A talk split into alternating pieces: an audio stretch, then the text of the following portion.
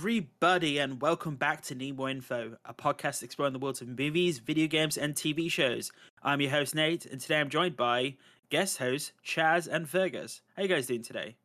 Hello, I'm good, thanks. Um, thank you for having me yet again. This week, I have been mainly playing Steins Gate and just started watching Rick and Morty Series 5 on Netflix. I think it came out this week. Or How are you finding that? Yeah, so maybe two or three episodes in. It's um a lot more extreme than the previous series. Is I, I think they've got quite comfortable with um not getting cancelled now. Oh yeah, I mean they did get renewed for like 70 episodes before, didn't they? So if I remember Yeah. that correctly. yeah, there's a lot of episodes to come yet. Yeah, I'm good, man. Um, the weather's been improving lately, a bit more sunny, so I'm a bit more cheerful from that. Um, and uh, in terms of what I'm playing, RimWorld released an update recently, so I am suckered back into that uh, yet again, um, which is uh, always good. And I've only got like 160 hours, so from what I understand, I've barely scratched the surface. But that game, I can see why that game is very uh, complex if you get into it. It's good. I uh yeah, so obviously I completed Horizon last week. Um I decided to try Dying Light 2 out a bit more. Uh I did a- uh I actually ended up doing like a lot of recording and figuring out some animation stuff. So that was um that was interesting to do. You guys have seen a preview of that. That took me like 5 hours to be honest just to figure out a little the mouse moving tinily. It was it was so weird. Yeah, it's looking really cool, man. Um, especially the fact that it's an automatic thing. When you first showed me, I thought you had, you know, animated it along to our voices. So the fact it detects it is pretty cool. Oh yeah, no, that that was the issue. It was just like because it uses vector and I was using P- uh, PNG, so it was just trying to figure that out. And I've never really used um Adobe Animate before, so that was interesting. But uh, my side, I finished The Expanse. Oh, nice. Yeah, I I still haven't watched the last episode. Uh, so how do they wrap things up, like without I'm- spoiling it? I'm How- uh, I, I, watch how- it first. Oh, okay, fair enough. I was gonna I say, feel- how do you how do you feel about like the I end? can't say. I can't say. Okay. Right. Yeah, I can't say. I I've loved the show all the way through, so that's all I'll say. But I can't say about the final episode because yeah, we had the query about the whole the little girl storyline. So yeah, we'll you know we'll go for, we'll add that in into a conversation probably next week or the week after. Um, outside of that though, people, last week we uh had an interesting topical debate on uh is comic book burnout coming and also a review for the Batman and a, lovely little extra episode for the Batman because we went to go watch that on Saturday and James likes to remind us that uh, he was the only person that saw the movie all the way through because the rest of us had to actually give in to the bathroom break because that movie is three hours long and I will not watch that movie again until it comes out home so I can pause it. Uh, when it comes to comic book burnout, though, I definitely got into an interesting conversation of you know where each like studio property is going, but also like you know what could possibly, how could they could possibly adapt and how burnout might not occur. So it was really awesome. But, you know, make sure you go and listen to it, but also uh, go see the movie and come back to see the Batman review because we also do a spoiler discussion.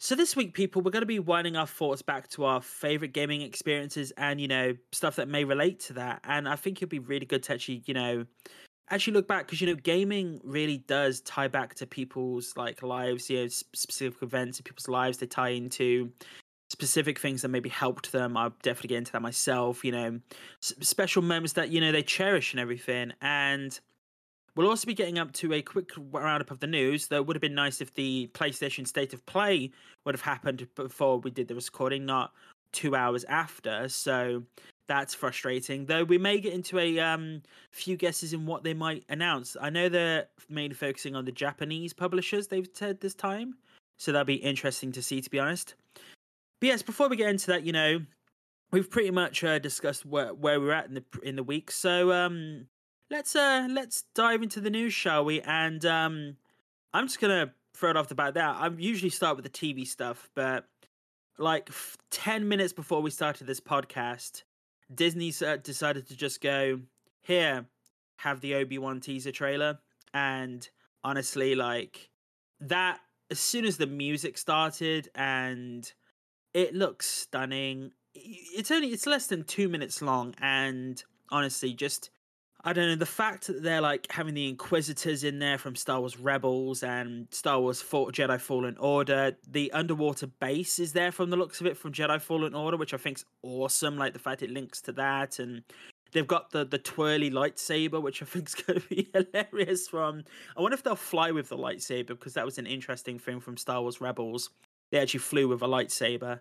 Um, but yeah, just the the music pa- is so powerful alone and like, yeah, I, I know, Fergus. Yeah, Fergus, you want to hop in because I know you want to say something. Yes, no, I've literally just watched it and it is really good. Like to the point where I might actually subscribe to Disney Plus to watch it. Um, I got very strong uh, Star Wars Episode One vibes from it. Yep, same. Imagine, yeah, imagine Episode One was good, a bit prequely, and a TV series. I think you probably got what that is. I mean, like, I, I think it's because of the Tatooine aspect, because obviously, you know, a major part of Phantom Menace is set on Tatooine. But they have said it, it does start on Tatooine, and they do leave Tatooine uh, Yeah. quite early on. So I'm quite happy with that. And it is six episodes, and it is a limited series, so it's only one series. And I'm like, yeah, that's how you do it. Like, you know, Eternals, like I said it before, Eternals, the film should have been a limited limited series, in my opinion. Give them six episodes, different time eras, and do that. And I think Obi Wan is going to have the breathing room to do that. And whereas the Mandalorian and Obi and Boba Fett are setting like stuff up each season, teasing new things, I think the fact that this gun is going to be a limited series, they're just going to put it all out there. Because obviously Hayden Christensen's uh, coming back as Darth Vader as well as Ewan McGregor as in the titular of Obi Wan Kenobi. Joel Edgerton's coming back as Uncle Owen. I don't know if uh, the actress coming back uh, as Aunt Beru's coming back. Um, you see Luke in the teaser, which I think's awesome, and just the Inquisitors are still hunting the Jedi, but they're using the fact that the Jedi have to intervene. It's just in their nature and trying to, you know, pull them out and like some of the characters who they're gonna. Oh, yeah, just I don't know. Uh, The fact you gotta wait till May for it, and is it? I believe Doctor Strange and the Multiverse of Madness is May as well, so that's gonna be insane. Like we got Moon Knight coming out in a couple of weeks, and that yeah, just I was just gonna, I might as well jump in and give my two cents because I uh, sneakily watched it before recording as well. Um, I may have said before, but I'm not like a huge Star Wars fan, especially the new stuff. Um, but uh, I do have some good memories of the prequel trilogy, at least the first. Well, I guess one actually. Now that I think about it, um, but yeah, having the Duel of Fates in there was was really cool. I'm looking forward to seeing um, them bring back um, Ewan McGregor. Obviously, uh, that's probably the main selling point for me. And uh, and like Fergus said, the the Tatooine uh, aesthetic is going to be uh, nice to see again. Um, I'm gonna, I probably will give it a go from the trailer. Uh, looks good enough to uh, have a check out. And as you said, Nate, six episodes. That's nice and condensed. Um, I won't, you know, wander off and lose my focus. Hopefully, so things like that work pretty good for my uh, attention span with these kind of things. So on the Tatooine front as well, I noticed like just from the shots though, Tatooine usually appears more orange and more, you know, like beige and everything. And this it seemed had more grey aesthetic to it, like, you know, it dark and like I feel that there was an oppression over the shots, which I think's really interesting. And but no, just yeah, just wrap it up though, yeah. uh, For me, like Revenge of the Sith has always been pretty much one of my favorite Star Wars things because you know, as I've said before, the final fight between Anakin and Obi Wan, I still think is one of the greatest fights in cinematic history. The fact that they did that over three months of training, I'm just wondering because they they have said that there's going to be a rematch in this film, and people saying it might close a loophole from the original trilogy. And I know there's a fan film online of um, Obi Wan versus Vader on the the Death Star. Someone remade it and intercut the movie and it's really awesome. And i'm wondering maybe because obviously in the original film the lightsabers were really heavy technic- technically so they couldn't fight like you know that. So i'm wondering if, if maybe it'll be a blend of um the fast paced of the original the prequel trilogy and a mix of the other trilogy. Because technically this is this is only set 10 years after i believe i believe it's only set 10 years after uh, Revenge of the Sith, but this is going to be 17 years after the last film.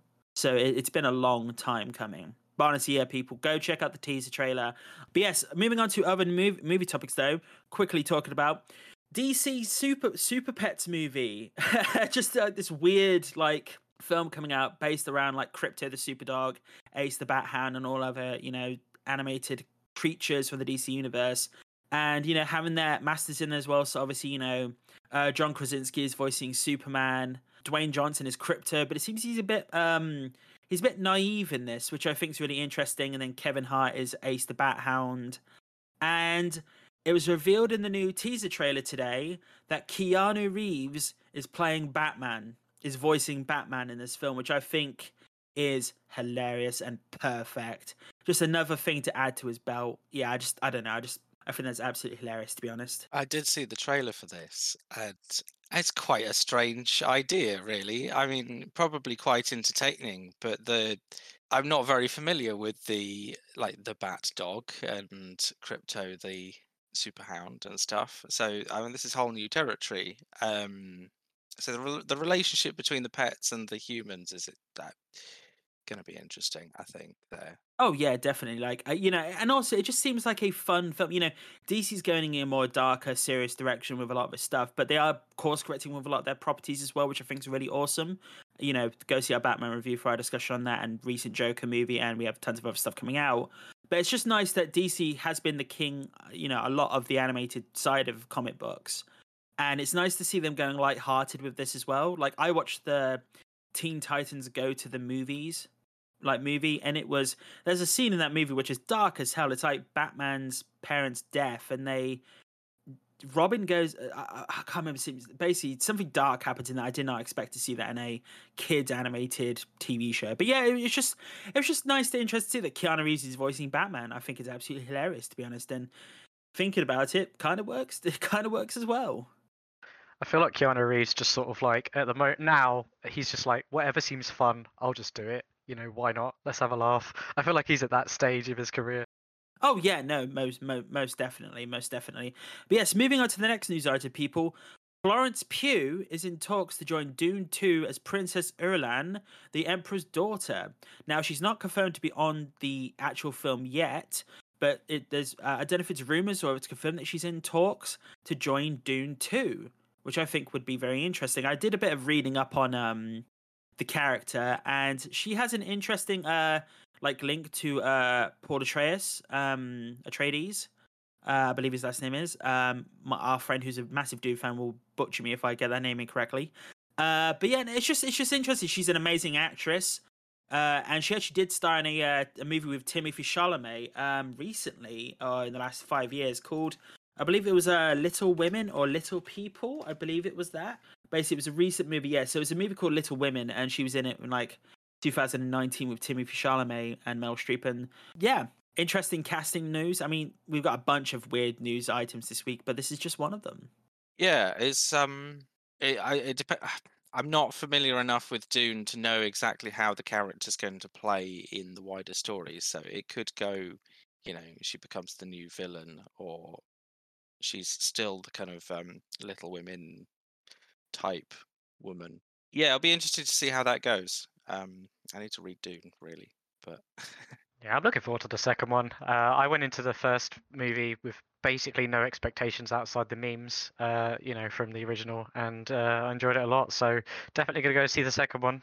I don't know much about the uh, the casting of it, but we'll see. See how it goes. Looking forward to that. one. definitely, I'm definitely seeing it in the cinema. I the last Oh, one I didn't.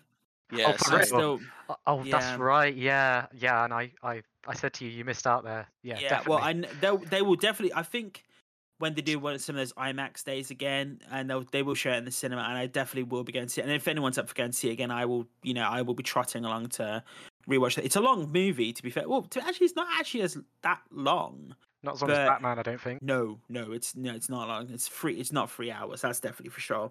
But yeah, going on to the next move item, news, news item though. I this this is the one. I love the fact that we were talking about this like last week, I believe. Um, but I Am Legend is getting a sequel, which I am confused the hell by because if they follow the alternate ending, okay. If they follow the original ending, how the fuck is this going to happen? Because in the original ending of I Am Legend, Will Smith blows up. He gets was a grenade. Spoilers, Nate. God. Oh, for a 2008? You know me. I don't care about yeah. spoilers. No, Yeah, uh, but no, yeah, and it's uh, he's going to be joined by Michael B. Jordan, which I think is really awesome. And So he's been like Will Smith was like you know after a decade, new Will Smith shut down rumors. This is from uh, IndieWire. Um, he joined on to the I Am Legend two production because of a story concept from Michael B. Jordan himself, and they are both producing. Akiva Golds- Goldsman is uh, who wrote the original film is returning to write the sequel. Uh, I'm just wondering how this is going to go. To be honest, I'm because I, I I loved the first one. I thought it was an amazing film. You know, a lot of people didn't like it. Um, it was definitely different than the book because the book is yeah, it's definitely interested to adapt the original book, but I just don't know how they're going to do a sequel. I really don't. It it did have an impact at the time, I Am Legend, um, but it has been quite a few years since that came out. So yeah, it'll be interesting to see what kind of traction and what kind of audience this will attract, considering how long it's been out of the public eye, I suppose. Um, we'll have to see what trailers look like. I'm wondering if it'll be a case of it'll be a um it'll be a streaming film. I wonder if they'll do a yeah, like a streaming and a cinema film. I think it will fit quite well into the whole post-COVID scene because it's all about isolation and there's everyone's you know avoiding all the people and is on his own for like 99% of the film. So I think it will feed quite well into that. Plot wise, I think there's going to be some major shoehorning and retconning, to be honest, to make that work. But um, we'll see. It's a Yeah. good point. Yeah, I didn't Yeah. never thought of it from that angle, to be honest. That might work. We'll see. Yeah, I just yeah, excellent point, Fergus. Excellent point. On to the TV news, people. We've already done Obi Wan because we had to get out of the way first. Because damn right we did. But God of War is being eyed by Amazon for a TV adaptation, and now reps for Sony and Amazon Studios will likely co-produce. Uh, though uh, there's no comment from them, and this is from Deadline. Deadline, I believe, might have been the one to break the story, but um, it seems that the series adaptation comes from the ex, ex the Expanse creators and executive producers Mark Ferguson, Hawk Ostby, and the Wheel of Time executive producer and showrunner Ra- uh, Rafi Judkins, as well as the Sony Pictures Television and PlayStation Productions, which collaborates on all TV series based on PlayStation games. This is directly from Deadline. I'm just wondering how this will go. I'm wondering if they will start in the Greek era uh, or they'll just skip to what most people know of God of War, like from the set in the Viking setting. I'm wondering what they'll do there. I think they'll try and get as much mileage out of it as possible. If it's a it's a very big property, and if this is the one their first attempts at a TV series, they'll want multiple series out of it. So I'm imagining something akin to chronologically following the games pretty much. Interesting. Yeah, I, I'm wondering who they'll cast. I know people are just saying just do Dwayne Johnson, and I'm like, I was going to say Yeah. that, but it's mm, maybe, maybe you might want someone a bit younger. it's not even that. I just think he he's got a ton of properties out, and Yeah, I'd like I'd like a more unknown to take on the role, or a lesser known actor to take on the role, or you know, give someone more of a chance. Um, It'd be an interesting discussion to have. Who you know, maybe we could do a dream casting episode of uh of the show, like dream casting for video games and everything. Who would like to see that? Be uh, pretty awesome to us. But yeah, just um. Amazon seems to be pulling a lot because I know there's rumors that they're possibly doing a Mass Effect TV show as well. So that that will be um. I mean, they they helped they worked with the Expanse, so Yeah, I was gonna say it would have been better if the Expanse creators had done done that. Maybe they are. I don't know. That would be and cool. uh, um, and they're doing the Lord of the Rings TV show. So I think that's going to be the the drive of showing them because obviously they took on the Expanse and uh, you know carried on from sci-fi, whereas the Lord of the Rings is their first big property, like from that major IP. And obviously, PlayStation Studios or PlayStation Games Studios is um production. Sorry, uh, PlayStation Productions is you know pushing this this stuff out because obviously they've got um Twisted Metal coming out. Uh, they've got The Last of Us on HBO. They've got the Resident Evil TV series. Um, and they, they don't seem to be caring which provider they go with. So they've got like um obviously like Last of Us with HBO, uh, Twisted Metal is with Peacock, and the Resident Evil is with Netflix. So and the fact that God of War will be with um, Amazon will be interesting. The fact that they just bright they don't. I think that's a good. That is actually a good way to go about it. Don't just stick it to one company. Give it to the best one who's going to provide the best, like you know, take on it. yeah, not putting your eggs in one basket, I think, and it'll also each of those providers has a different audience. So if you want to get people into buying PlayStations, spread your eggs, spread your advertising. People will be like, "Oh, I want to play the whatever TV show game. I'll buy a PlayStation Five." I'm Yeah, sure that'll be a definitely. Part of it. Yeah. Yeah, definitely, definitely. Right, going on to games though. Uh the Halo multiplayer season 2 arrives May 24th, I want to say, or you know, it, it, it arrives in May. Jesus, uh, le- leg- okay, right. I just want to point out, right. Obi-Wan comes out May 25th, I believe, or May 26th. This comes out mid-May as well, and we have Doctor Strange in May as well. That is going to be a good month. It is. It is. I'm looking forward to this uh, new season of Halo. Um, I've put nearly 50, 60 hours mostly into the multiplayer for season one already. Um, so season two is probably going to be more of the same. Do we know what we're getting for season two? Are we talking new maps, new skins, new hats, this sort of thing? Uh, I believe there's a new. Mo- yep, Ch- Chad's one in my went into t- check. He's- I think he's on this. yeah, man. Uh, I was looking this up. Uh, so there's going to be some new maps. There's going to be some new game modes. There is a new armor core to work on unlocking progressions for, which is great. Um, those are the the main things I believe, uh, and I'm I'm pretty excited about that actually. Uh, I think one of the big things that Halo Infinite is lacking is is map variety. The maps that are there are pretty great, but after playing for 40, 50 hours, you do start to notice they repeat a lot.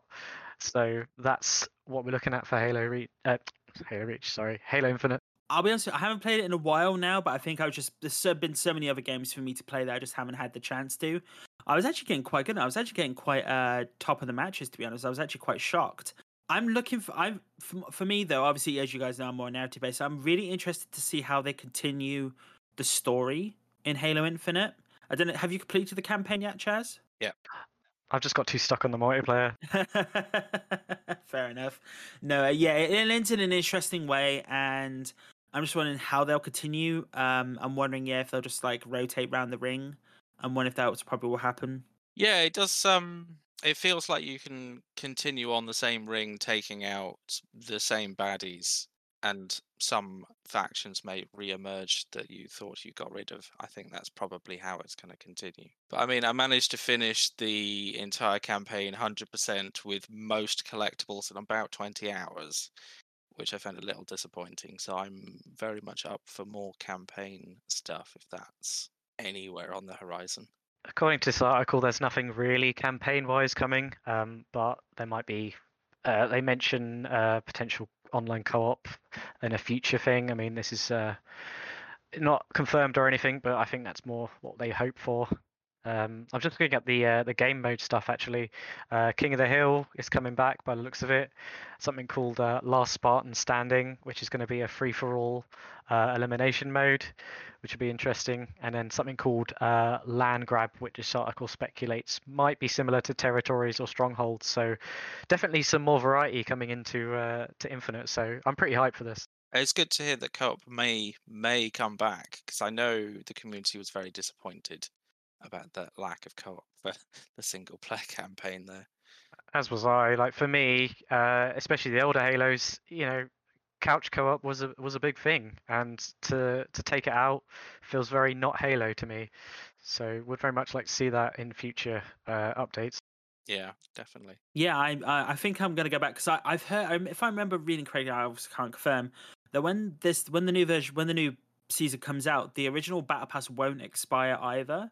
So you will be able to continue getting those unlocks, which I think is really good to be honest, because I do hate when battle passes expire. and You know, you you just can't do that anymore, and yeah, I just think it's really good to be honest. But yes, we are all excited for that. Uh, you guys probably a bit more than myself because you've been playing it more than me. I'm definitely going to go back to it because I think there's going to be a bit of a lull now with my narrative, heavy narrative games. Um, I'm probably going to finish Dying Light 2 first and then probably hop back on a Halo for a bit and uh, give that more of a go. But that is the news, people. That is the news, and what a what a week it's been for news. To be honest, there was so much more else we could have covered, but with the time frame we had and with the uh, time of the episode, we thought would give you a nice little chunk, especially that Obi Wan thing, which came in at the perfect time. Came in at the perfect time. It was, uh, yeah, it was so good. But yes, people, that was the news. an illegal spy agency discovers the theft of a prototype weapon. Derek, codename Confused Llama, and his handler, Frank, codename Majestic Vole, investigate the theft. A naive man with fanciful notions, Derek sets out on his inept journey to reclaim the weapon from villainous hands, unaware of the hidden tale following him. Enter the world of Confused Llama, A Spy's Tale, a short comedic spy thriller available on Amazon in paperback or Kindle.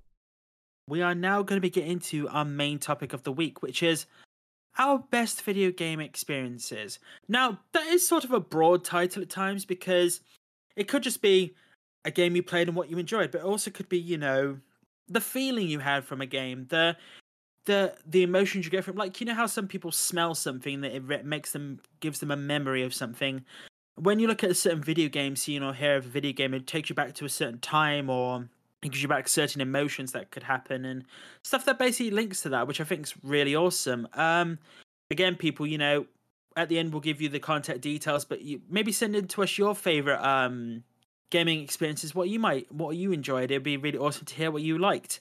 But uh, Chaz, how how how do you feel like starting us off today, dude?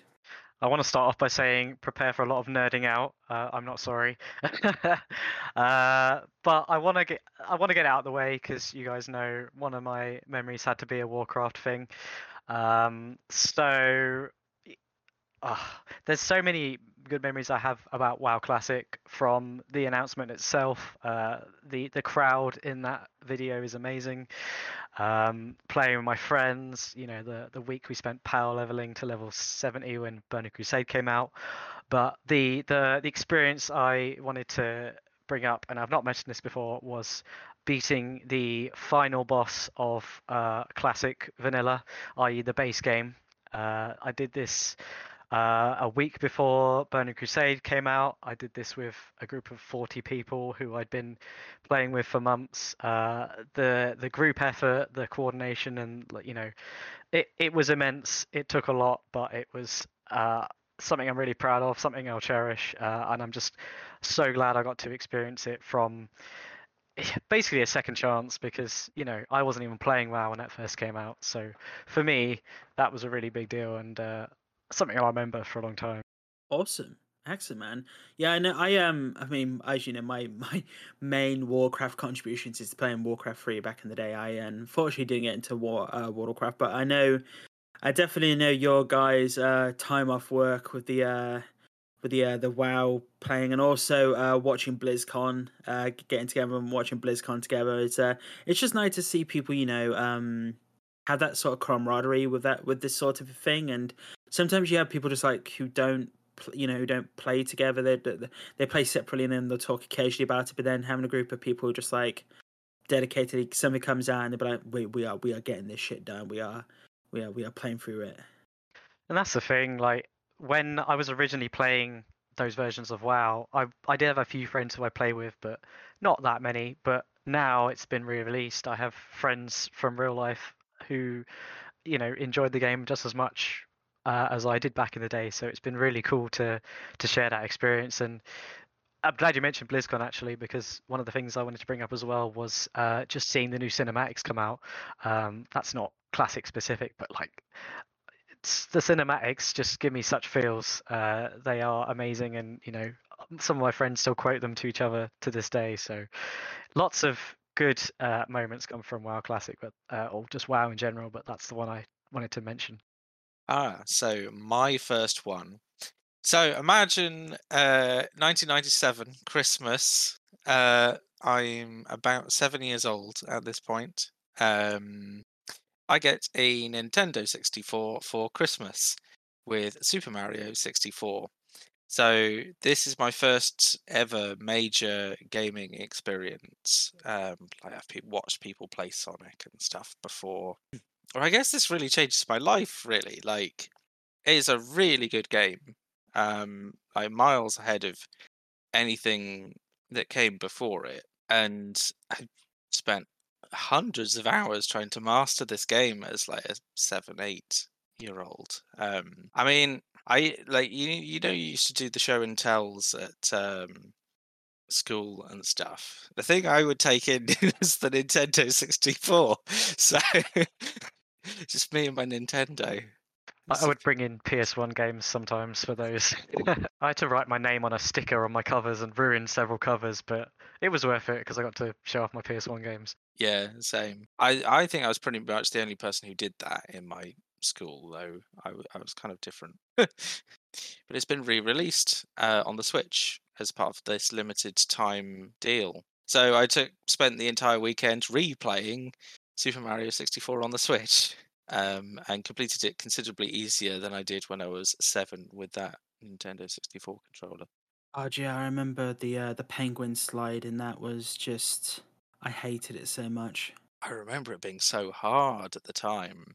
I'm not sure if that's because I was young or the controller was awkward, but I still never understood that controller, to be honest. I still don't understand that controller to this day, to be honest. I, yeah, As a, a non N64 owning kid, I remember looking at it and being like, what on earth is this? I'll stick to my DualShock. I remember playing um GoldenEye on the N64 controller, and that that was an experience to say the least. To be honest, yeah, just. But no, I uh, was that was that the part of the pack with the sun Super Mario Sunshine. uh, Sunshine and Super Mario Galaxy, yes. I unfortunately didn't get those. I, I was gonna buy them, but I bought another game, and I was like, damn, I should have bought them at the time. And kind of hoping they come back again. I could purchase them because I know um, Super Mario Galaxy and Sunshine are like quite lauded as really good Mario games. So, and I came back to Odyssey. It'd be really nice to play that again, to be honest. Hmm. Uh, the Mario games are good. Uh, just to mention, we said GoldenEye, uh, I can't remember what year it was, maybe my eighth or ninth birthday, was a round robin GoldenEye multiplayer tournament um, on the Nintendo 64. So, um, yeah, I was that kid. Honestly, that's awesome to have. To be honest, awesome to have. For me, I'm gonna have to just throw an honorable mention in there quickly, um, because I can't really remember this game fully. But the first game I ever played was Wolfenstein 3D on my granddad's PC on floppy disk, and uh, it was the first. And I was four or five years old when I played it. Maybe should not have played Wolfenstein 3D when I was that age, but I just think it's hilarious that that was my introduction to video games and I've I've just had a great appreciation for them since. Um, just I don't know, it was it was just weird to see a video game like that, and then to think that was my first gaming experience. Now to where we are today, it just it's just yeah, it just it just takes me back to to what it is. To be honest, I, I feel like um, growing up with video games as they made t- what seemed to me, and I think you'd all agree, like really big leaps, like every few years, like the complexity and what they're able to do. I feel like that that really had an impact on on me seeing those uh, developing and, and games just becoming so much more. Uh, I don't know, creative and, and complex and just so much more interesting. It was a good a good time to grow up. I think maybe I'm just being nostalgic, but I feel like there'll be a lot of that in this chat. I think I think nostalgia is an interesting thing because I'm playing Dying Light 2 at the moment. They've got a secret level where you collect these little uh, tiny um, ducks, d- demon ducks, and if you put all five together, cross cross these like electric wires to make a pentagram. Uh, you can go into like a Doom level uh, to get like a to get like a, uh, like a secret level and everything. Try playing it; it's fucking difficult.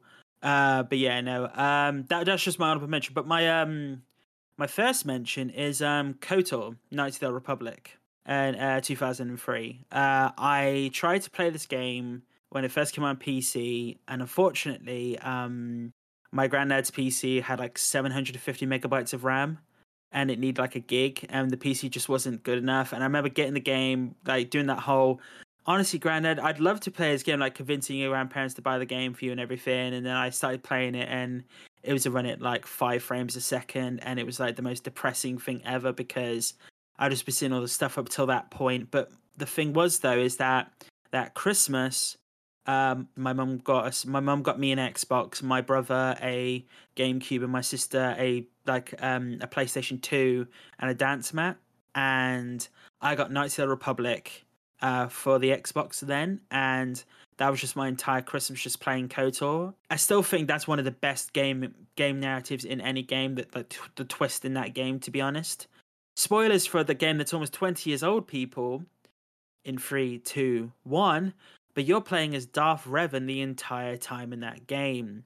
which I think is insane to be honest. Like, and the fact that that game is still going today in the Old Republic, and it's a continued story, you know, still linked to that game. It's an official canon to that game. I think is amazing, and I, I know everyone's hoping for an official KOTOR event, like free eventually, because I know we're getting the KOTOR remake, and I will be taking at least three to three days off work to play that because yeah, I just that that that game to me is just amazing for what it did, and I just love coming from Star Wars and then going on to that because obviously the prequel trilogy was we were midpoint in the prequel trilogy at that point as well. I just wanted to say it's really cool that between yourself and your siblings, you suddenly ended up with almost complete coverage of uh, all the consoles at the time. Um, so that must have been a pretty cool time to to be uh, uh, a gamer, I suppose, growing up. I mean, yeah, I mean, like you know, we, we were actually really lucky to be honest that that happened, and um, I just having that Xbox and that I, I, I don't know, I believe I got Halo Two the same day, so um, or or around or soon after that time because I believe Halo Two maybe was probably two thousand and four. Um, so it was it was near that time, but basically, yeah, just um having that Xbox and having the ability to play that game and I actually did go, but when my PC eventually became better, my granddad's PC came back, I did go back and play it on that. So that's definitely one of my favorite gaming experiences. Uh, yeah, but um, Chaz, what is your next one, man? So I thought I better include a more uh, recent example because a lot of mine are quite nostalgic. Um, and I wanted to mention uh, beating Hades. Um, so I wanted to bring this up because I don't complete story games that often these days. I will either bounce off of them uh, or just get distracted with games that don't have a story that don't really end. Um, so Hades, you know, completely uh, drew me in the the balance of gameplay, and I genuinely was really drawn into what would happen to to Hades, uh, you know, with his family and um, and and Zagreus, uh, and so much so that when the credits did roll, I didn't even realize that that was coming up. It wasn't something I was kind of actively aiming towards. It was just that I was so drawn in that uh, I finished it off, and you know that's rare for me these days that a game will draw me in like that. So that's uh, my next pick. Awesome. Yeah, I mean, like Hades to me, just uh, as as people know from previous episodes, that game is the, the bane of my existence. I, I got fucking completed it, but I will not play, complete it again because I just can't. Because it just took me, yeah, the getting to that end of that game the first time was just, it was just such a satisfaction to actually finish that. Because, but then being told, you gotta play it nine more times to get the true ending, I was like, no, no. See, see, that's what I initially thought, and then somewhere around the fourth or fifth run through uh, to the final boss, uh, it just clicked, and I was just like, I'm really enjoying the story. Uh, you know, I'm getting good at this game. I'm understanding the systems, and yeah, uh, after that, it, the ending snuck up on me um, in a good way. So, it yeah, that's awesome. It's awesome, man. Uh, Fergus, what about yourself, man? So after the Nintendo, I got heavily into Xbox, which I think one of the first games was Halo. Um, so Halo uh, couch co-op and couch multiplayer up from Halo One until whenever they got rid of the couch modes, four, five, maybe. Yeah, that that, that completely ruined Halo for me. But uh, that cemented quite a lot of friendships for me with other kids and sort of like the local area. So then we'd trade games, and because of Halo multiplayer, I got to play a lot more games than I would otherwise buy. So ended up playing like a wide variety of you know trade discs and stuff uh, for the week. But always halo always coming back to halo. Um not even just playing properly just doing like stupid stuff like jumping off rocks or trying to fall through the floor and this sort of stuff get into mm. areas that are not supposed to because we played it so much like we were talking every weekend so after that point like the story just becomes meaningless and you just sort of do your own thing in it right yeah, no man. Um I I remember having LAN battles, like getting like three or four Xboxes, people in multiple rooms around the house, so we couldn't like, you know, see so we had like four people per room and it's just yeah, just the hilarious experiences that just came from that and just, you know, entire days of just getting snacks and like just just organize that, trying to convince your parents to actually take your Xbox to another person's house because it was so expensive at the time. Uh, so I actually had to have my granddad drop me off because I didn't want, you know, because as people know, I'm accident prone. That does go back a lot further than people realize. Uh, so they didn't want me, you know, dropping my our Xbox um, off and whatnot. So, but yeah, those experiences with Halo were probably some of the best growing up. To be honest, yeah, I definitely agree there. I'm in a similar boat. Uh, I didn't play as much um, couch co-op as I would have liked, uh, or uh, same room multiplayer. Though I do remember being in college and us having a day where we all just bought in consoles. Uh, I don't even know why college just fun like that, uh, and we did some. Uh, some, as you said, LAN multiplayer between several consoles. Oh, such good memories, and that was Halo One. You know, like old school Blood Gulch and that was uh, yeah, good stuff. And uh, yeah, I also played a ton of multiplayer with my friends back then. Uh, you know, for Halo Three and Halo Reach. So um, definitely got a soft spot for Halo. And yeah, the fact that they took it out of the took couch co uh, couch co-op off the recent ones was it's very strange to me, but always will have the old memories of uh, that on the the classic Halos. Awesome. So my next one is uh, Metal Gear Solid Four. I just I don't know that game to me. I've I've always had a weird love for Metal Gear Solid. Like I I always I always saw it as that game I love playing, but I don't know when the fuck's going on half the time. But I just love playing it still. And obviously the extremely extremely long cutscenes, um, which I, I think up until that point I never understood a game could have. Uh, it was the final fight between Snake and uh, Liquid uh, taking over Ocelot. I believe it was that at that point. And just before that, he's crawling through the fire, and the music's going up, and then he fights Liquid. He fights Snake. He fights Liquid on top of this tower, and like it goes back to like the previous Metal Gear Solid games, and it's tying everything up, and the music's roaring up as the fight continues, and just like feels like an end to this entire saga, and it was just so powerful because also that was when I first got the PlayStation 3. Um, so I just bought it. I decided to get it with one of my um, purchases, which was a stupid decision when you first go to university and get that amount of money, but I don't regret it today. That was one of the first games I played, and I don't know, just it was a, it was just such an experience to play, and it was just it was it was so it was so amazing to see the leap from um, PlayStation 2 to PlayStation 3 at that time. And I've, yeah, that was just a game that's all, that will always be cemented in my mind because the first place I lived in had like this big bay open windows that you could either open vertically or horizontally, and open it all the way horizontally with the sea air coming in, and in the middle of summer playing it, and it was just and this big sofa I could sink into for like twelve hours, and it was it was just so amazing.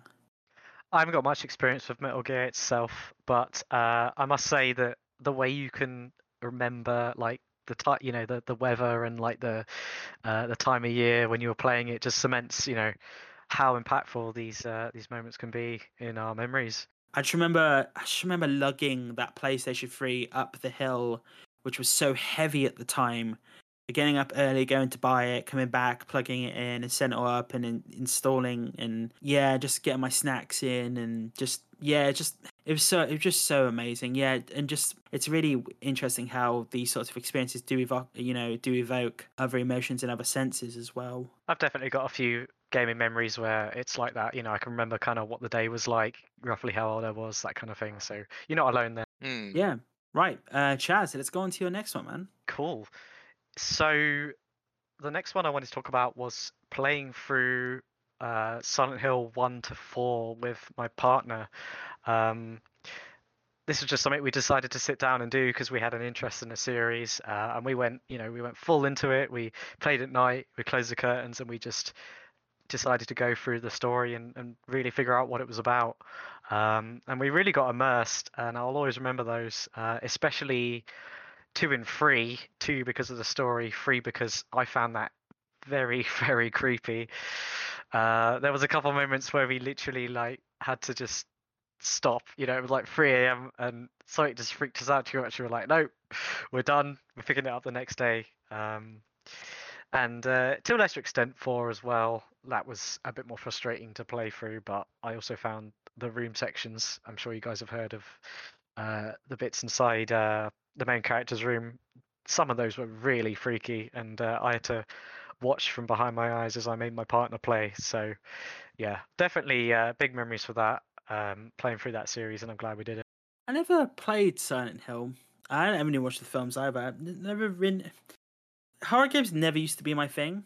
Like when I was younger, I like Resident Evil Three was my first foray into like that sort of genre to a degree, and that is actually a quick gaming experience for me. Not one of the main ones I want to talk about, but just like the whole aspect of realizing that Nemesis can come through a window to scare the shit out of you. Still gets me to this day. Like a great gaming experience and always been chased. But yeah, no. Um, I might. I wonder if they'll. I think they'll do another one. I know there's been rumors constantly of like a new Silent Hill game eventually, and Oof. Yeah, that's a that's a sore subject, isn't it?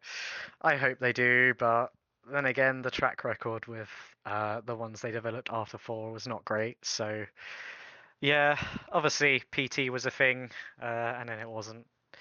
I don't know. We got some good games out of it. Maybe, uh, maybe it's asking for trouble to want sequels. I do remember pe- people getting in the you know in a room together and playing it together, and it was really it was really good.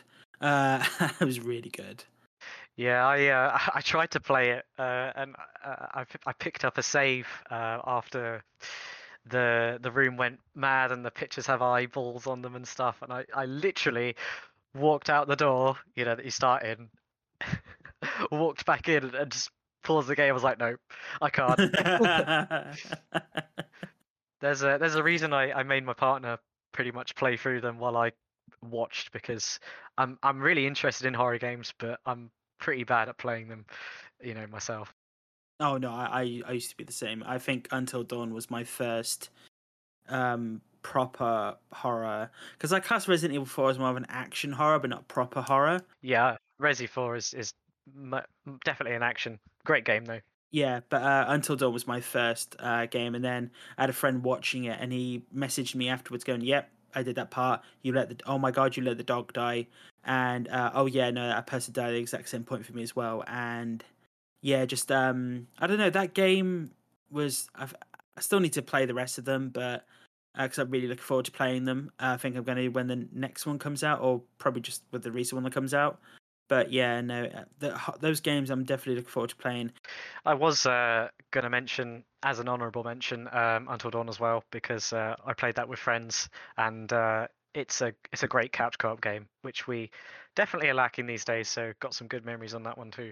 Yeah, definitely. So my next one, um, as you say, um, it's very much a memory that's kind of linked to a space in time, rather than, well, the game itself as well. But um, Portal got Portal, the original Portal, for Christmas, and spent the next week over Christmas puzzling through it as a family, which I think is the first time that's ever happened for a game, uh, a video game especially. Um, yeah, I, it was so different as a game to anything else I'd played at the time. So it was quite a big step in how you th- like thinking with portals. But that was genuinely a stretch for the brain at the time. I definitely remember that being a feeling.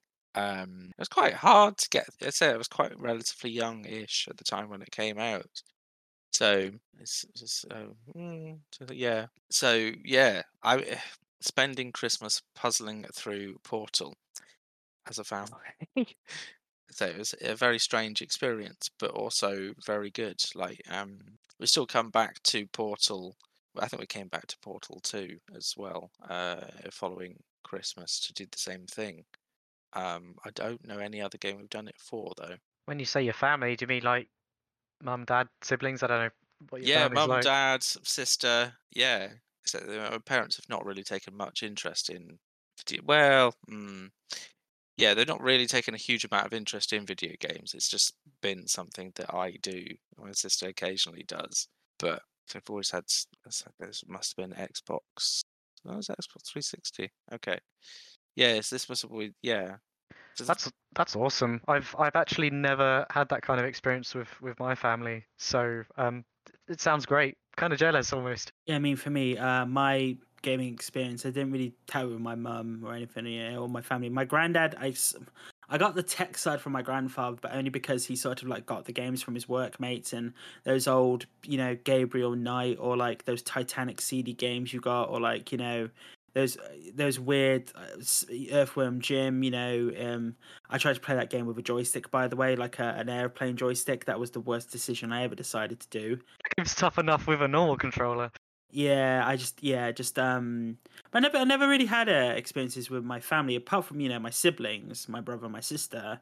I never really had it never had it with my family. That's that's really awesome though, Fergus, to be honest. That's that is really awesome. Just because we're talking about this, I want to jump in with a couple very rare moments I had of, of gaming with my parents because I'm an only child. Um, so the first one uh, I had uh, WarioWare Smooth Moves, if you guys know that one, on the Wii. And for some reason, of all the games that I ever played, my mum took a massive interest in this one. And I was playing it, and one time she literally just comes into my room while I'm playing it, takes the controller off of me, and just starts playing it herself. I was like, what the hell? I was I was in the middle of playing this. um, the other one somewhat ties into you mentioning Resident Evil uh, before, Nate. Um, my dad's favorite game was actually Resident Evil 4, um, and I used to watch him play that like for hours because that's a long game. So for me, I have good memories of, of that game because of watching my dad, you know, play through it, do new game plus, like unlock everything. So um, I've played it, uh, it myself, but uh, you know, just the fact that he really got into it brings you know good memories of uh, that one as well. No, uh awesome. That's uh, really great to be honest. That is really great. Um so it's on to me now, if I'm correct. Yes, yes, it's on to Hmm. me. Uh so Arkham City, uh the second Batman game, um for, from Rocksteady. Uh that game to me, um I got that game came out the day after my birthday.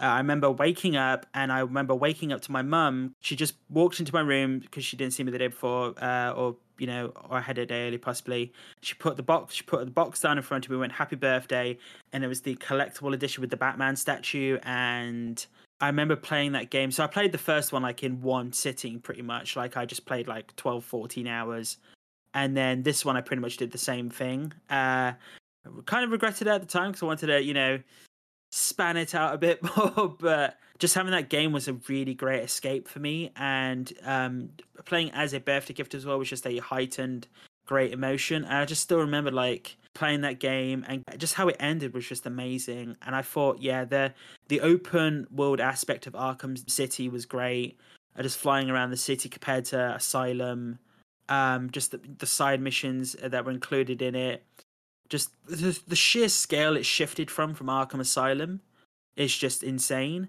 And uh, yeah, I just I loved that game so much. Just just loved that game. Must say it's pretty cool that your uh, mum not only like got you this cool game, but she got you like the collector's edition and uh, the right edition as well. Because I don't know, I, I think I stopped getting games as presents uh, when before collector's editions became a massive thing. But I'm not sure if my parents would have managed to pick out the correct version. So that's pretty cool of her. I did kind of she did kind of ask me what I would have liked. So I think she just thought of like, oh maybe he'll like the statue as well, sort of thing. So yeah, she saw that and you know she thought you know she he'll, uh, she'll get she'll get me. It was it was sort of like you get like a main present and like a few small ones, and that was my main gift. And honestly, it was, it was just a great gift to have, to be honest. And I, I do just remember like opening my eyes and my mum's just like putting this down, like oh hello, and yeah, I didn't realize what it was until I looked down and just uh, just the shock of it, to be honest. But then just playing the game and I said, yeah, the the mechanics in the game are brilliant, and I can't wait to see what Rocksteady do next with um the uh, Suicide Squad game coming out. But yeah, just Arkham City was amazing. I didn't know they were making a Suicide uh, Squad game. Definitely expect to be hearing about that from you in the future. Oh yeah, they they got uh, Gotham Knights coming out uh, from Mon- uh, Warner Brothers Montreal uh, this year, who did Arkham Origins, and we've got Rocksteady doing Suicide Squad. So yeah, and it's a four-person co-op game. You can play as four people as well. So be really awesome game, to be honest. Uh, Chaz, what what's your next game, man? It's not so much a game, but it is related to video games, uh, and that is seeing video games live. Uh, I've seen it three times now. Um, the the the previous the the first two were quite a while ago, um, and you know seeing the Halo suits played live, uh, Warcraft, Sonic. Earthworm Jim, just all of these games that you know I grew up with. That I was the music in games, especially games I grew up with, are very you know there's a lot of emotion behind them for me. They're they're um, cemented into my brain. So to just see that stuff live was uh, it it was just it was awesome, and it was it kind of marked a a point where video games were becoming more mainstream, and it was like a realization that you know it's something that you know it can be a big part of your life. Uh, and a bonus memory, uh, and this is from the last time I saw video games live, which was about three years ago. I want to say maybe maybe four. Uh, the singer of the Pokemon theme was there. Uh, I forget his name, but the guy who sung the original Pokemon theme. Oh, uh, Jason. Jason, yeah, I, I know exactly. Yeah, Is- he. Yeah, the, the- his name is Jason something, but we didn't know that that was happening. So he came on, he sung it live, and like, you know, my inner like kid just came out, and uh, just everyone in the audience just went absolutely insane for that. Everybody was singing along to it. You couldn't actually really hear him almost because the audience was so loud, and uh, for some reason they also decided to throw a bunch of beach balls in the crowd. I don't know why, but that was cool too. But uh, yeah, definitely got good memories uh, associated with video games live, and it kind of marked a point where it became like a big, uh, a mainstream big part of my life. Honestly, uh, I've been to one of them as well. Did you go? Was it when it was at Hammersmith? Oh, I can't remember. I did one in London, one in I want to say like Liverpool, and then Ah, okay. another I've- one in London. Yeah, I did one of them in London. Went with my housemate, and yeah, he uh, he took me there, and it was really awesome to go. And he did, I believe, they, they did Castlevania, did the Pokemon. He, uh, the, uh, Jason wasn't there there for my one, uh, but um, they did uh, they did Castlevania, and just seeing the atmosphere. Like I, I've always wanted to go to a like a big orchestral performance, and I, I do want to go to the Royal Albert Hall eventually and see either like Star Wars or Superman, or like you know they play the music along with the film, and I felt that'd be amazing to do. And that video game live was my closest experience so far, and just I've all you know I'm a mad soundtrack person, and I, I love my soundtracks, and just hearing it live is such a when people say it's so different to when you listen to it on, eh, but when you because you can feel the music literally when you're there and the power with it, and it, honestly, again, that is an amazing gaming experience because you are evoking the memories of these games, but also literally feeling the music from the games you've played. And when you play those games again, you could go back to that time you listened to the live performance and sort of like feel the music more to a degree. Exactly. and As you said, the atmosphere is just crazy too. Just to be in the same uh, space as people who, you know, share that that kind of excitement and passion for for those games and uh, those soundtracks is great. Uh, you know what, man? Uh, if it was 2006, I legitimately might have been at that one at Hammersmith. I'm not sure, but it's possible. Yeah, possibly, and possibly. Again, there's so much stuff we've done and so long ago now, but uh, maybe, maybe, maybe. But uh, Fergus, um, what's your next one, man? So this will be Elder Scrolls Oblivion. So I tried playing the Elder Scrolls Morrowind. Um, enjoyed it, but fundamentally broke the game. Um, so I couldn't get into the narrative. Um, when you first spawn into the game, you get given a package uh, that you're supposed to give to some bloke who will give you your first mission. But you can sell that package and not trigger any of the mission pathways. That's what I did because I was like, oh, I need to buy a sword with this. I'll just sell it. Anyway, after breaking Morrowind, sev- many years later down the line, got a hold of a copy of Elder Scrolls Oblivion, which was a real revelation. I don't think I played anything quite like it before this point. Um, I've been very into the Elder Scrolls series ever since. Um, but just being able to sort of like hanging out with NPCs and just, you know, chatting to random people and going off and doing quests and making potions and stuff is um yeah, very, very it's a very big push forwards in terms of my sort of um gaming experience, I guess. I just want to say, uh, Elder Scrolls Oblivion was my first 360 game that I ever played.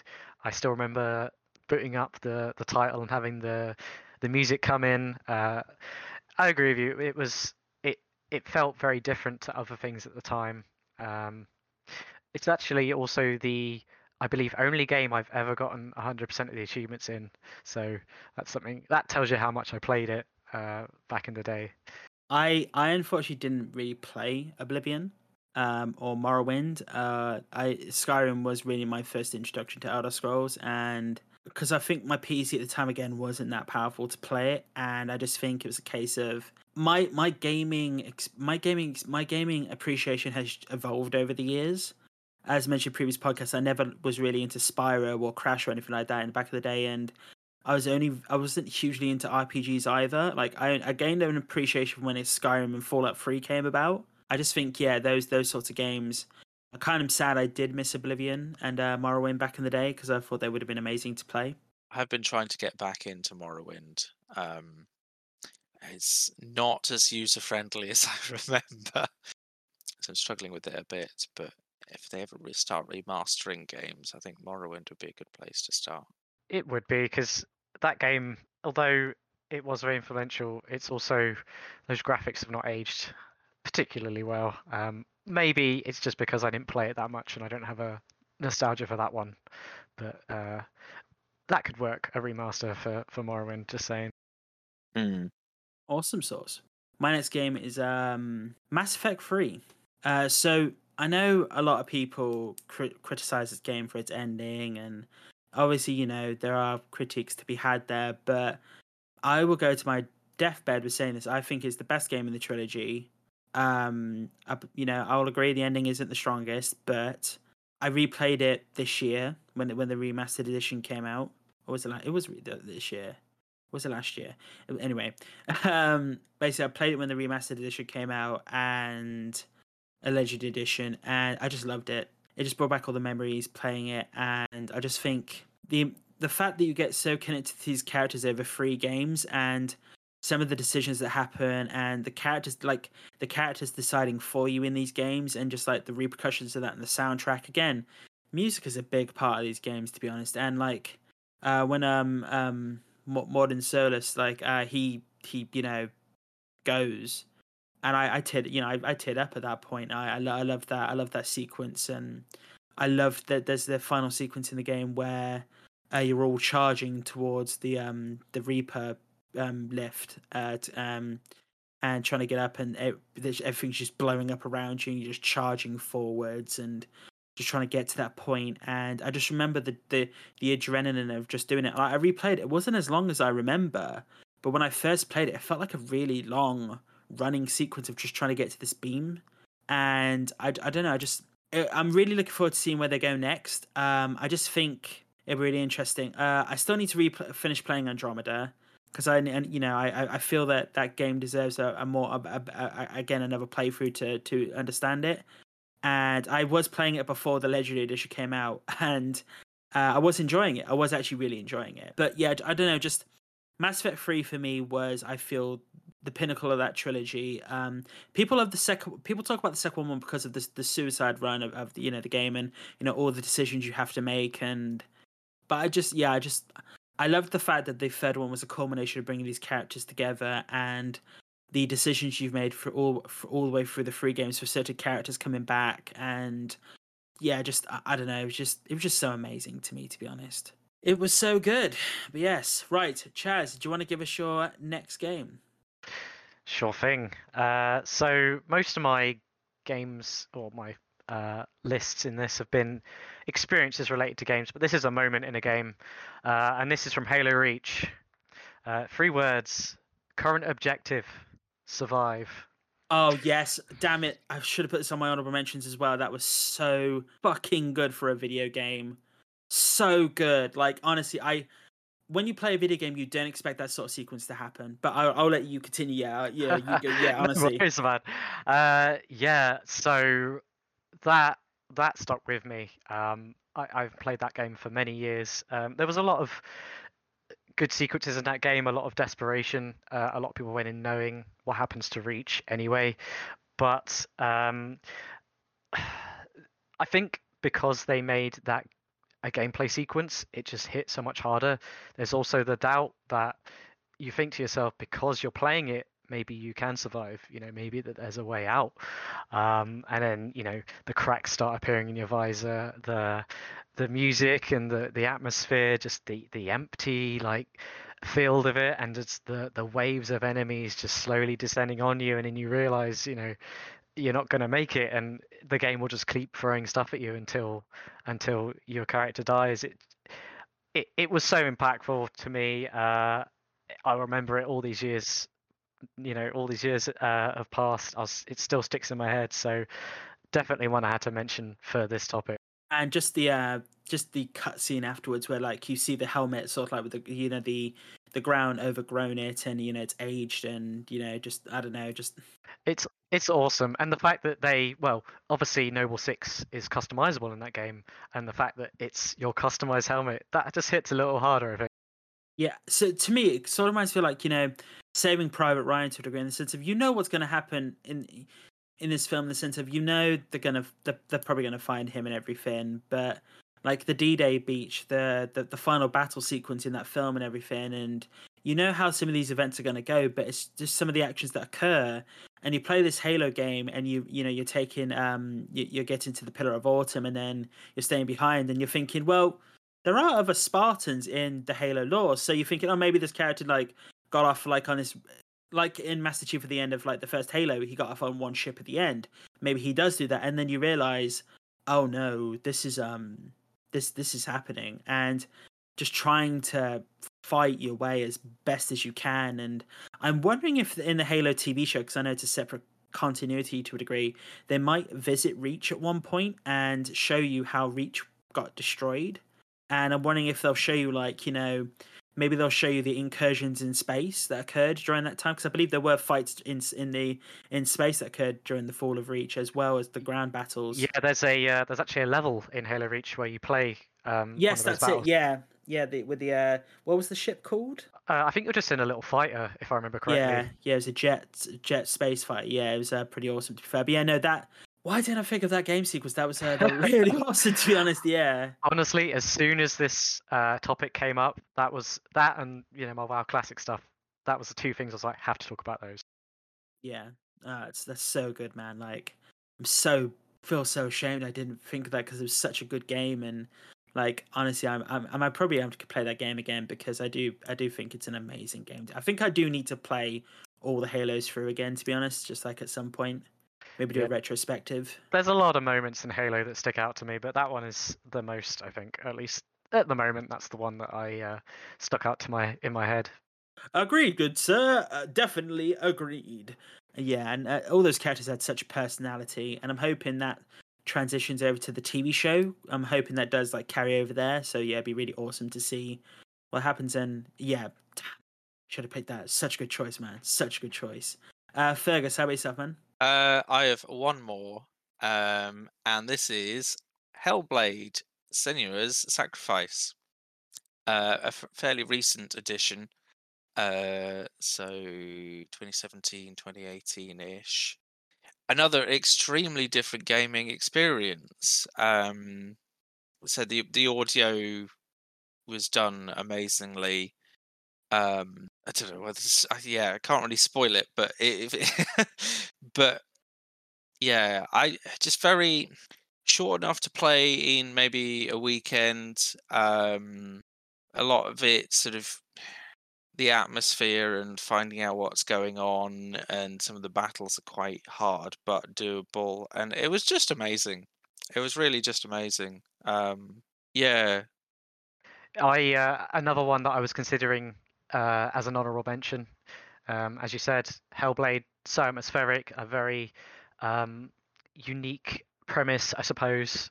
Uh, another one I play with my partner actually, so uh, got some memories there as well. And um, yeah, just the end sequence as well stuck out to me a lot. And uh, since you didn't want to spoil it, I, I kind of don't want to say too much, but the the the the ty- the the limited death mechanic that it had kept us on edge too.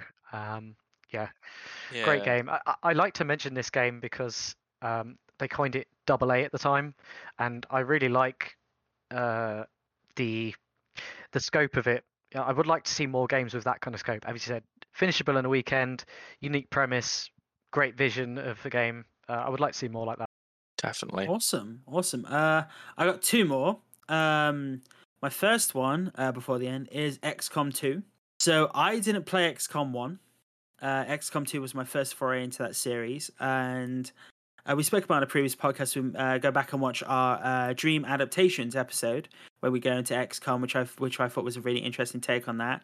But for me, XCOM was the game where it, it, it upped the stakes playing a game. It made you feel like you had to you had to be extremely tactful to keep your characters alive. Though you didn't, you know, have a audio narrative with these characters, you were building up like a specific narrative for like these characters and like trying to keep them alive, skill them up, and but also you could customize your characters. So I named every character after someone you know I, I knew, and I created a whole Facebook album of like 27 people.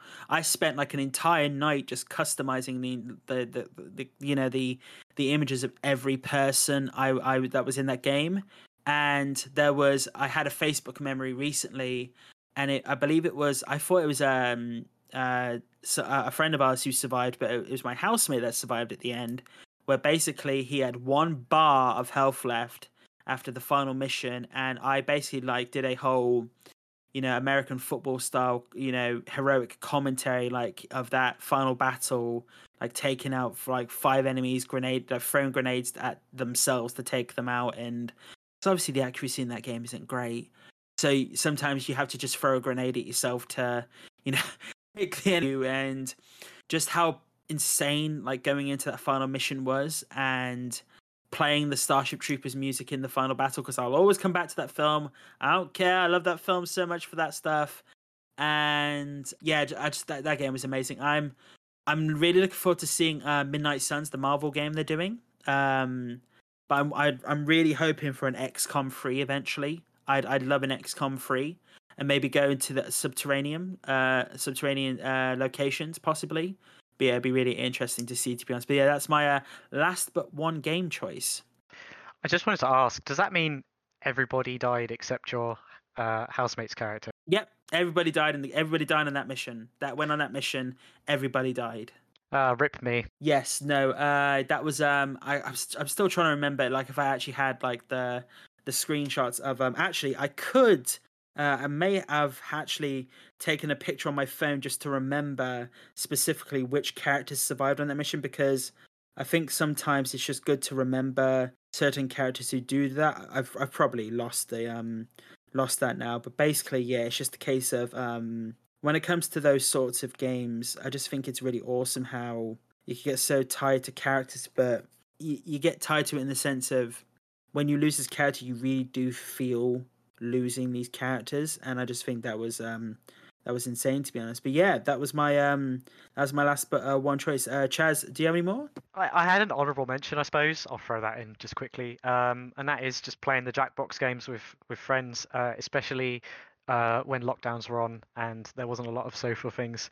I've had a lot of uh, fun drunken times uh, playing things like T-shirt battle, especially, and uh, I can't remember what it was, but the Pokemon type game that they made and oh, oh yeah. I have i have laughed so hard that i've woken up in the morning and been like i probably really pissed off the neighbors um just from being you know so loud at like 2 a.m or something but uh some good memories from those. Oh yeah no those were great to be honest and um yeah, I bought a new tablet and I love it. I love the fact that I could just connect in like everyone else is drawing with a mouse and I'm just like skillfully going in with my tablet trying to put more detail into my picture. Me too, man. Me too. Though to be fair, like by that time I probably had enough beers that it's kind of counteracted the uh, any advantage I had from using a tablet. I mean, yeah, the fact that we we had like a beer counter, like a drinks counter as well, and we were checking up on it, and like there were many drinks had at that point, to be honest. But yeah, yes. I, I feel like those games helped uh, lockdown pass a little easier. Uh, Oh, God, yeah. house parties and all that. I didn't really go out much before lockdown because I was, you know, I didn't drink at all, and ironically, I started drinking in lockdown. But re drinking in lockdown, and that sort of like helped me gain my social. Um, you know, I think I think it was like a nice sort of gateway to get my get my social side back, and it's hopefully it's helping to transition into real life as well. So yeah, definitely, yeah, you're definitely right. That game was really great for lockdown, to be honest, especially for that. well, we will finish off with my final game, and it is uh, Breath of the Wild. So this is where, like, you know, I, I, I kind of, I'm kind of glad I ended on this game to be honest, because it, it's a good way to wrap up, like, you know, experiences and how also they can help people. Because, you know, I, um, I had about a depression, um, about five years ago. Like, I was really, really bad, and uh, I bought and I got Breath of the Wild uh, at that time, and I think having a game where I just literally escaped into a different world just to roam around and I got the Switch and I had a Nintendo console for years and just I, I just played it for like two weeks straight. I put like 140 hours into that game. Um, I didn't realize till halfway through I could have a horse at the beginning.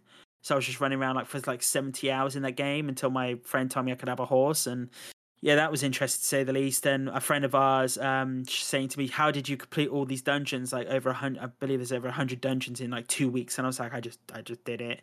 Uh, I, I, you know, it's, thanks to Jordan actually, because um, Jordan put me onto Full Metal Alchemist Brotherhood, um, the the anime, and I watched all of that uh, when I was off. But also, it was that and Breath of the Wild that t- that kept, kept me going really, and it really did help. And I think you know, I actually saw an article one time about someone actually played Breath of the Wild as well, and they had a state of depression or, or, or low mood, and it really helped them. And it, it does just go to show sometimes that people some sometimes people look at video games in a stigmatizing way of like you know violence or it could bring have violent triggers, but also you know people need to realize that video games are, are can be a coping mechanism, not in just a bad way, but also a really great way as well. Because sometimes if if someone's got something going on the rise, it's weighing them down so much having these games which can let their mind escape allows their mind to sort of not switch off completely, but allows them to take the pressure off and just think of like this interesting world to just explore and just you know think about different things and not have to worry so much. And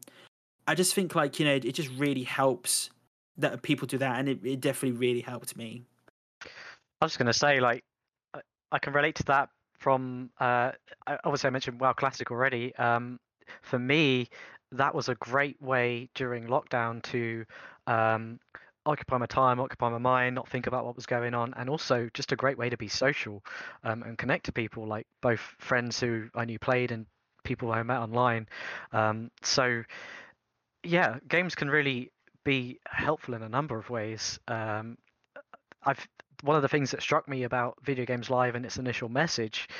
It's almost out of date now, but that's good because their message was, you know, games are not just this nerdy thing. Games are, you know, they can be like people can be emotionally invested. People can um, be into the art and the music, and and you know, their message was basically just that video games are so much more than what people initially perceive them as. Exactly. You know, people say people can cry art, people can cry paintings, people can cry at music, but I've actually had like people say to me, "Why did you cry at that video game?" I'm like, because I don't know. I just felt some emotional connection to it, and that does that does happen. And you, because you put time into these things, you you do get emotionally invested. And I don't know what it was with just Breath of the Wild. I hadn't played a Zelda game since Ocarina of Time, and a friend just recommended it to me. Just playing it and just like you know, having that sort of like um just because if I didn't have that, I don't know, you know, I wouldn't have had much else. And I think also I played it in handheld mode, which I kind of regret now. To be honest, I didn't play it on the screen, but I also think playing handheld mode allowed me to keep it close to me and actually pull up really close to my face and like sort of switch everything else out around me. And I think it allowed me to be engrossed by it. And I just think, yeah, it was just traveling that world and seeing everything that was going on, just like I don't know, making some meals in a game and like you know, climbing like going to these vast distances see what's over there, and intriguing my mind and making me making me all relaxed. It just really did help, to be honest. And I think that's where where I pretty much wanted to say that people like if you ever you know having a down time and you do like video games and you feel you have yourself pulled away maybe go back to one of those games that you loved when you were younger and playing that game again and having that sort of like you know that experience you remember and trying to remember that. And maybe it can you know give some levity to how things go and maybe you know it can help and that it did for me and maybe it can help for you. That's just something that can happen and that just goes to like you know gaming experiences in general to be honest it, it can really help you i was going to say this if there's anything this episode shows it's that you know video games can take you back to different times and maybe better times so you know we managed to to speak a lot about our experiences from different points of our lives where you know video games were beneficial and memorable to us. So that just sort of goes to prove, really. Yeah, definitely. Most definitely. But that is it, people. Uh, honestly, you know, if you want to get back to us uh, with any of your favorite video game like experiences or stuff that's really helped you get through like tough times, any games that helped you get tough times or joyous times, you know, maybe you met a partner through a video game, maybe you know you you you you, you gained a new life skill for a video game that can happen. Uh, you know, you or you just something just really helped you out, and it, you know, experiences are adapted in different ways for everyone, and I think it's really good to think about that. To be honest, and it's really good that video games are evolving to that point as well. That people are getting so connected in many many different ways and hearing all these different experiences from everyone around you.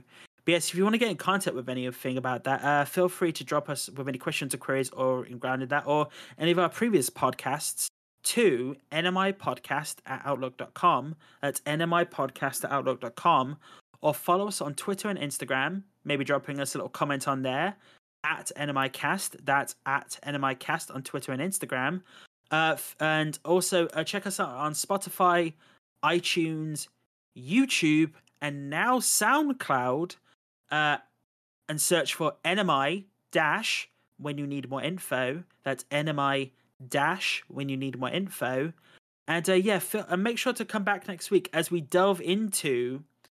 Uh, it's going to be an interesting topic next week. We're going to be get, we're going to be uh, sliding away a bit. We're going to be doing adaptation adaptations slash remakes that disappointed us, and what different approach we'd have wanted to see them take, and what we would have done with them. It's going to be an interesting topic to say the least. So, yes, people, I've been your host, Nate. Thank you to Chaz and Fergus for joining me today. It's been really great having you here, fellas. Thank you for having me. Yeah, thanks, man. It's been fun to uh, get a bit nostalgic. Excellent. Well, thank you very much, everyone. Thank you for listening. You stay safe, everyone. And remember, enjoy those video games and enjoy those experiences. I'm Nate, and I will speak to you later. See you later, everyone. Bye-bye. Bye.